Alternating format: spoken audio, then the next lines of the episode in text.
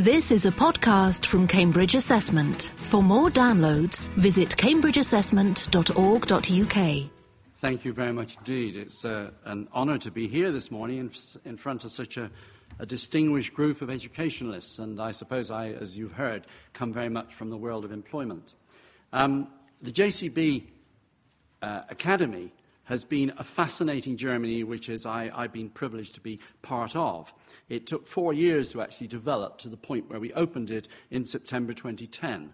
So we've actually been open 17 months. And I just want to um, give you an overview of where we are and how we've got there. First of all, the catalyst was that we've been involved, as some of you know, for many years with education, and we have had a, a, a continual stream of young people coming through JCB. But we realized very quickly uh, in uh, the mid 2000s that uh, the numbers were falling off and the, ca- and the caliber was falling off, and we had to do something different. And I discovered that this was very similar to the experiences of our uh, colleagues in Rolls Royce, Toyota, and others in the, uh, in the locality. But we were privileged to have a chairman uh, Sir Anthony Bamford, who owns JCB, who's a great visionary. And he was invited by the Department of Education to sponsor a city academy. We looked at it and realized that that was not most probably what we wanted to do. But we had developed a model which we felt would meet the needs of the uh, industry and engineering nationally in general, because Anthony has always said that he is prepared to invest in the creation of the next generation of young engineers. So, what was our vision? And our vision was to develop two things employable young people that our colleagues would recognize and invite and want to come and work for them as young people. And at the same time, we wanted to achieve the excellence of the academic standards that would, uh, would have to be taken as read. Um, those employable characteristics, they may seem like buzzwords to some of you, but they, I could unpack those if we had time or we haven't, uh, which, would, uh, which mean a, a, lot to us, and uh, we understand the meaning of them. So, what influenced our curriculum model? First question, I suppose, we, we have to ask this morning.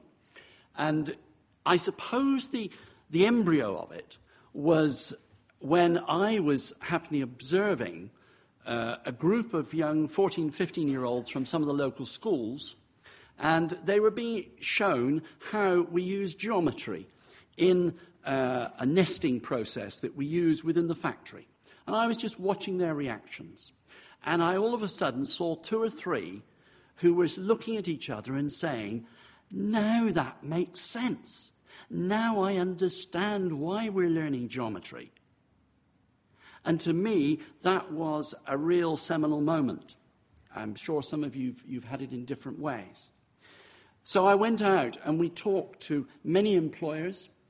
We talked to colleges, universities, parents, teachers, and students. And the result that I came up with was that we wanted something which was going to employ applied learning in the broadest sense of that word. And Jim Wade, our principal, who has achieved amazing things in the last uh, couple of few years, uh, has coined this expression that he doesn't want any child ever to ask, Why am I learning this? So, how do we achieve this vision and how do we look at our curriculum? We basically uh, held uh, a series of two and a half day curriculum uh, conferences. And we invited to those conferences employer representatives, those who were to be our partners, and Richard from um, the National Grid is here this morning, uh, teachers who were, uh, we had experience of working with, partner universities, FE colleges, OCR brought a number of people there, and we also had the specialists from the local education authority in the core subjects of maths and English and science, etc.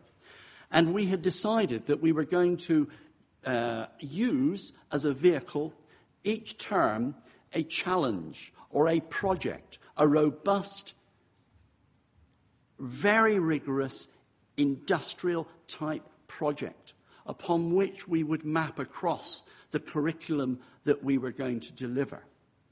And this, these conferences, I believed, were very, very important, and we came away from there with a structure which then we could put some flesh upon. To just give you a little bit of background, the teaching day at the JCB Academy it starts at half past eight and finishes at four o'clock on Mondays and Fridays, but on, at five o'clock on uh, Tuesday, Wednesdays, and Thursdays. And that is when we have our extension options, which are compulsory. But that means that students have to get on buses at most probably quarter past seven in the morning, some of them from the furthest extremities of the four local authorities that we're dealing with, and uh, they don't get back until maybe quarter past six in the evening. So there's an enormous amount of commitment. Even if we can't select, we certainly uh, have some self selection in that. So the curriculum at Key Stage 4 that we developed was based upon the engineering diploma and a business qualification. We also in, included um, the, performing engineering operations so that youngsters could have some practical foundation skills to their, um, their portfolio.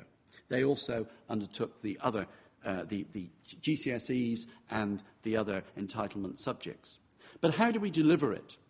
We basically said, right, engineering is the foundation. But engineering in isolation becomes a hobby and often ends up in bankruptcy. So it has to be within the context of business. And so those two things were very, very fundamental to our basis of our curriculum. But then we mapped across onto that how we could deliver maths as applied into those two areas in these projects, in these challenges. And similarly with ICT, science, English, and German. And I'll give you some examples in a moment. So that is how we, we decided to deliver it.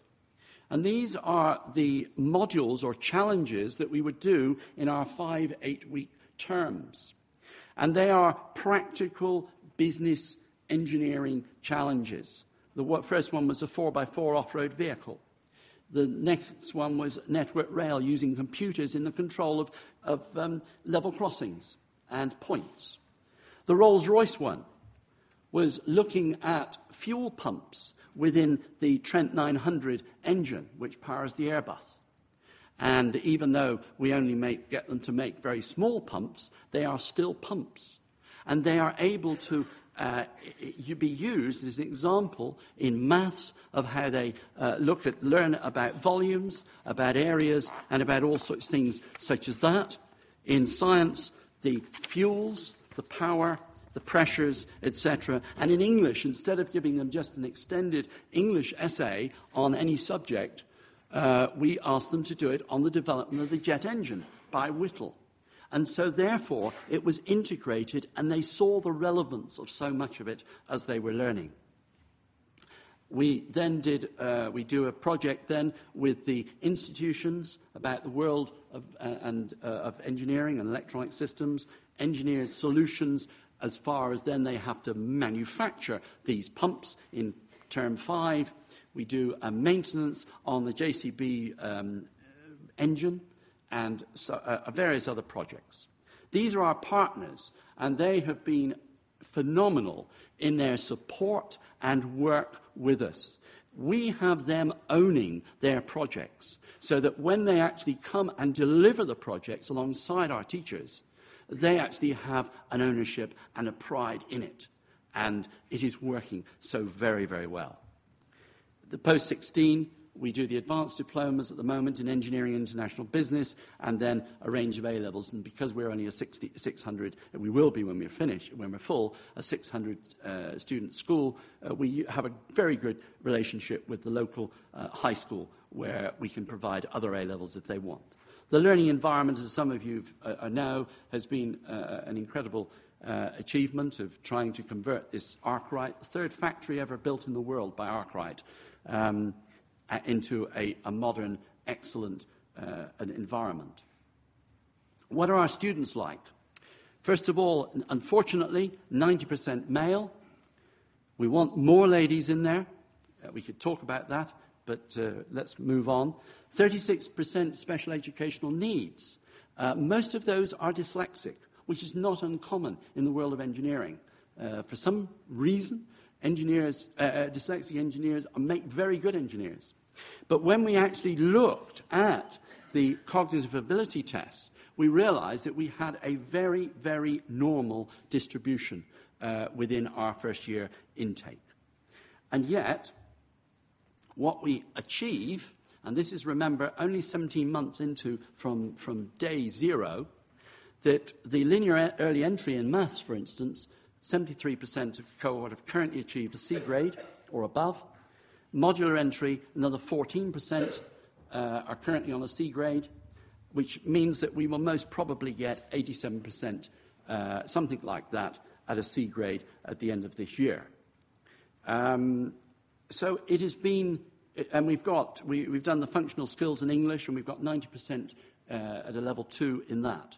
And so the students are clearly learning very effectively, as we have been advised by Ofsted last week when they came in for a progress. One, so, what have been the challenges? Minute, Finishing now. What have been the challenges? The engineering diploma, some of you know about that. Designing the most appropriate qualifications and assessment methods, hence what we're talking about this morning. Uh, some of those others you can read. I hope that gives you a flavour for where we are and what our journey's been like. Thank you.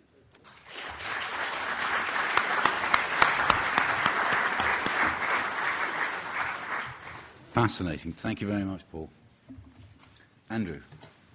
Good morning. Um, what I'd like to talk about a little bit today is how Parkside Federation Academies works in Cambridge and how we try and meet the conflicting demands of curriculum, pedagogy, and what students want to learn. Just a bit about our context, first of all. As it said, we have currently two secondary schools and one primary school. We've opened a sixth form this summer and in a couple of years' time there'll be a third school, all within the area of central Greater Cambridge. So we have students learning with us from the age of three all the way up to the age of 18. Over the next couple of years as well, we're bidding to open a university technical college with a couple of other partners of, in Cambridge as well, so we'll be picking up on some of the lessons learned from there. So as a federation, if we've got learners joining us and working with us from the ages of 13, the ages of 3 to 18, what do those learners experience? As they go through that time, they'll be entered for a range of different assessments. When they, entered, when they come into the primary school, there'll be phonics tests. As they go through, they'll be doing SATs. As they work through with us at the age of 16, they'll be doing a range of qualifications, GCSEs. We've entered a number of students for national diplomas. Um, remains to be seen after today's announcement which one of those we'll still be using, I suppose. We also run a range of international GCSEs because we weren't confident that the English GCSE at the time, particularly in science and English, were offering what we wanted. And then at post 16, we've started to offer the International Baccalaureate our International Baccalaureate World School, and we also offer a range of level three diplomas as well in areas such as performing arts, um, health and social care, and so on. So, over the course of their time with us, students will be working in a range of different contexts, They'll be taking a range of different assessments. But what we want to do is to ensure that as they're in our schools, they have a common experience and they learn a, a range of skill sets. One of the things we've looked at in particular has been to understand how we can get that coherence across the curriculum. Delivering the International Baccalaureate Diploma, 16 to 19 diploma, that has at its heart the, the IB learner profile. And you see the picture there and the ball the girl's catching the different elements of that IB learner profile that go together. We want our learners to be risk takers, to be knowledgeable, principled, balanced, communicators, reflective, caring, thinkers, open minded, and inquirers. And they're just sort of the headline elements. But they're the different things we're going to be looking for as the students work their way through. And we're going to be using that as a stimulus for our discussion as to how that works from the ages of three through to the age of 18 it's not difficult to pick up a curriculum. It's not difficult to decide a sort of program of study you're going to follow. Between the ages of 11 and 14, we're going to be picking up the International Middle Years curriculum, which is a national, international curriculum available and it allows you to implement it regularly within the school.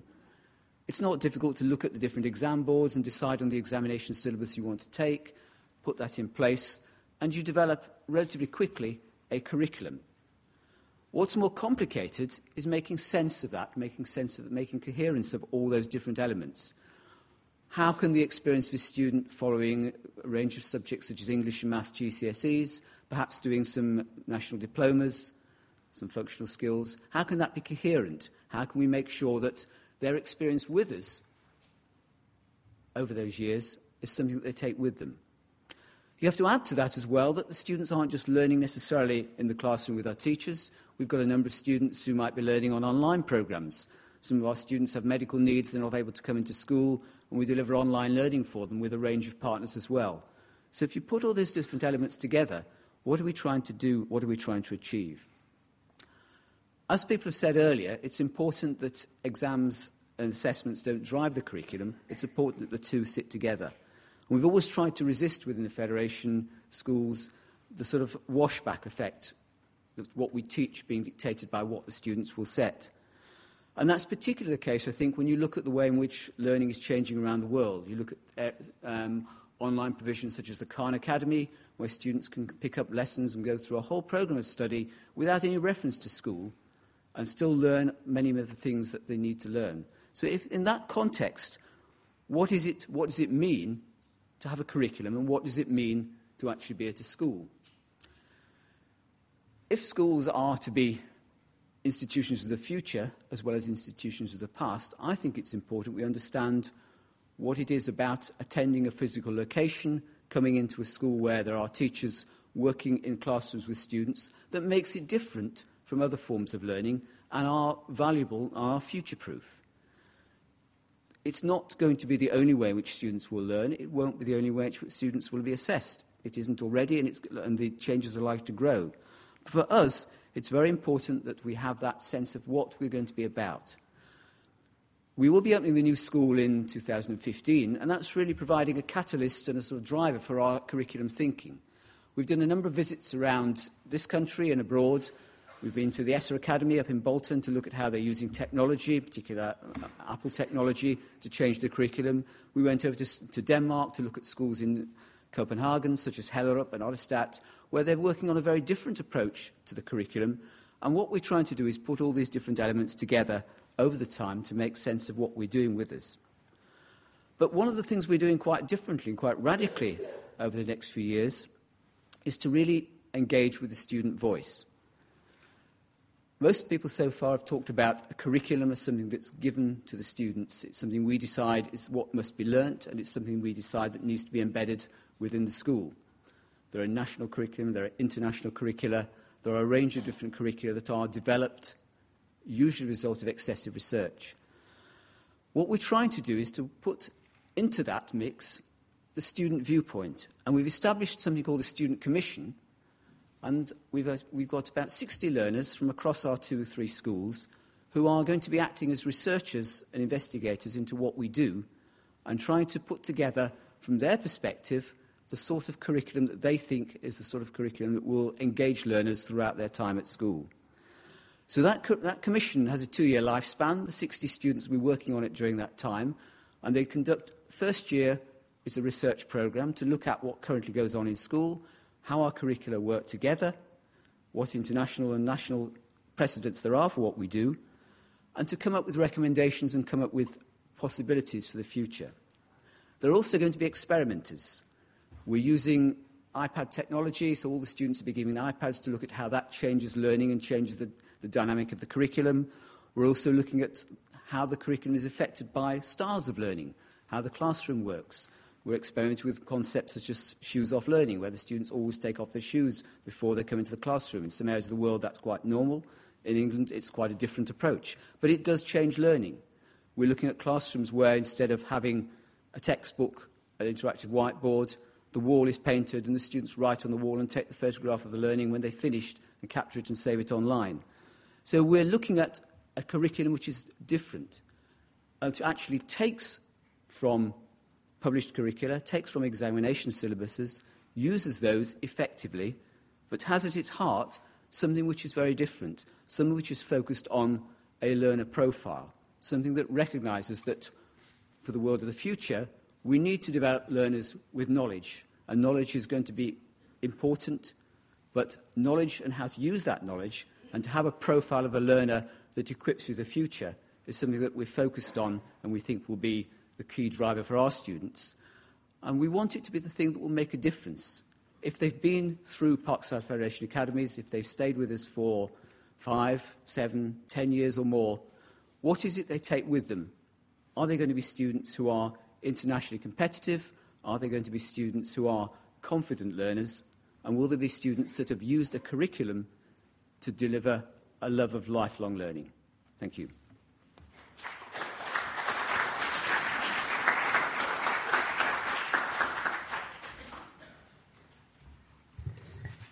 Thank you very much, Andrew. Again, fascinating. And then our final speaker for the morning, Dr. Stephen Spurr. Thank you very much indeed. Um, I'm going to be talking from the individual point of view of uh, my school. As we heard a little earlier on, it's a highly academically selective school, a boarding and a day school, which has the extended day uh, uh, that we were hearing about in JCB Academy, but also an extended week as well. We are there at um, Westminster admirers of um, the work of uh, Cambridge Assessment and um, very pleased to be making a contribution to your thinking today. Uh, quite a lot of the talk this morning has been about uh, purpose or vision, and we believe that uh, greatly too. I suppose because the school has been going for a bit longer than the two uh, schools we've been just hearing from earlier, um, we look back a little bit further, even further back perhaps in the 19th century headmaster of Eton that Simon referred us to earlier on. Um, that's what he said to the pupils uh, when one mother asked him what he was uh, preparing her son for. Uh, he replied, um, Death, madam, death. Uh, that is the ultimate reductionist approach to uh, education. Uh, Queen Elizabeth I had a slightly more forward looking uh, view, which uh, we believe resonates with us, even though written 450 years ago. One or two of the things we take from that is that education is guiding pupils through adolescence to responsible adulthood at Westminster. Therefore, the curriculum should be much more inclusive than a formal taught curriculum. We worry about what it means to be liberally educated. Uh, my pupils have a different view from me on that. Um, but while concentrating firstly on pupils' personal development and fulfillment, their education should ultimately be of some service for the public good, is what we continue to believe. We've heard also about the international perspective today, and I think that is increasingly uh, important. So while we look back, if you like, to Elizabeth I, we also look forward in the 21st century, a global perspective uh, is very necessary. So, in designing our curriculum, we take note of the curriculum priorities adopted by the most successful schools in other countries. We also take careful note of the subject knowledge, skills, and standards of achievement expected of applicants to the top global universities worldwide and in the UK. And we also think about the other broader skills and understanding required to maintain competitive advantage on the world stage. How do we define the curriculum, therefore? Well, with this vision of Elizabeth I and looking ahead with the international perspective, it probably uh, won't surprise you to know that we talk about an overall curriculum I suppose today I'm going to concentrate mainly on the formal taught curriculum because I think that's what uh, the conference is really about. But um, that is, as it were, one part of what we try to do. Um, it's quite complex, of course, to ensure coherence if you look at your curriculum quite as widely as that. But one of the safeguards to its coherence is the fact that the same staff, the same teachers, interacts with the pupils in every aspect of that curriculum as teachers, pastoral tutors, sports coaches, leaders of expeditions, supporters of concerts and plays, etc. And what we try to do in creating the overall experience is to create this interdependent community of teachers and pupils. Teachers look at development of their pupils from several perspectives, therefore, and each pupil's formative experience is thus developed and nurtured in complementary ways. I said I'm going to talk uh, really only about the formal taught curriculum, but p- perhaps I could say something about this broader academic and cultural curriculum because uh, it is in this area uh, where, taking one of the previous speakers' views, importantly, we get the pupils, we motivate the pupils to take the lead. Uh, so, um, in this uh, broader academic and curriculum, uh, cultural curriculum outside of the classroom, uh, the pupils organize and contribute to their academic and cultural societies. Uh, they do research essays, projects, and presentations. They have involved themselves in individual ways and collaborative competitions, national and international. Uh, they're constantly organizing lectures, debates, conferences, concerts, and plays. You get the picture, but it's important that the pupils beyond the formal taught curriculum are taking the lead in developing themselves and working with their teachers.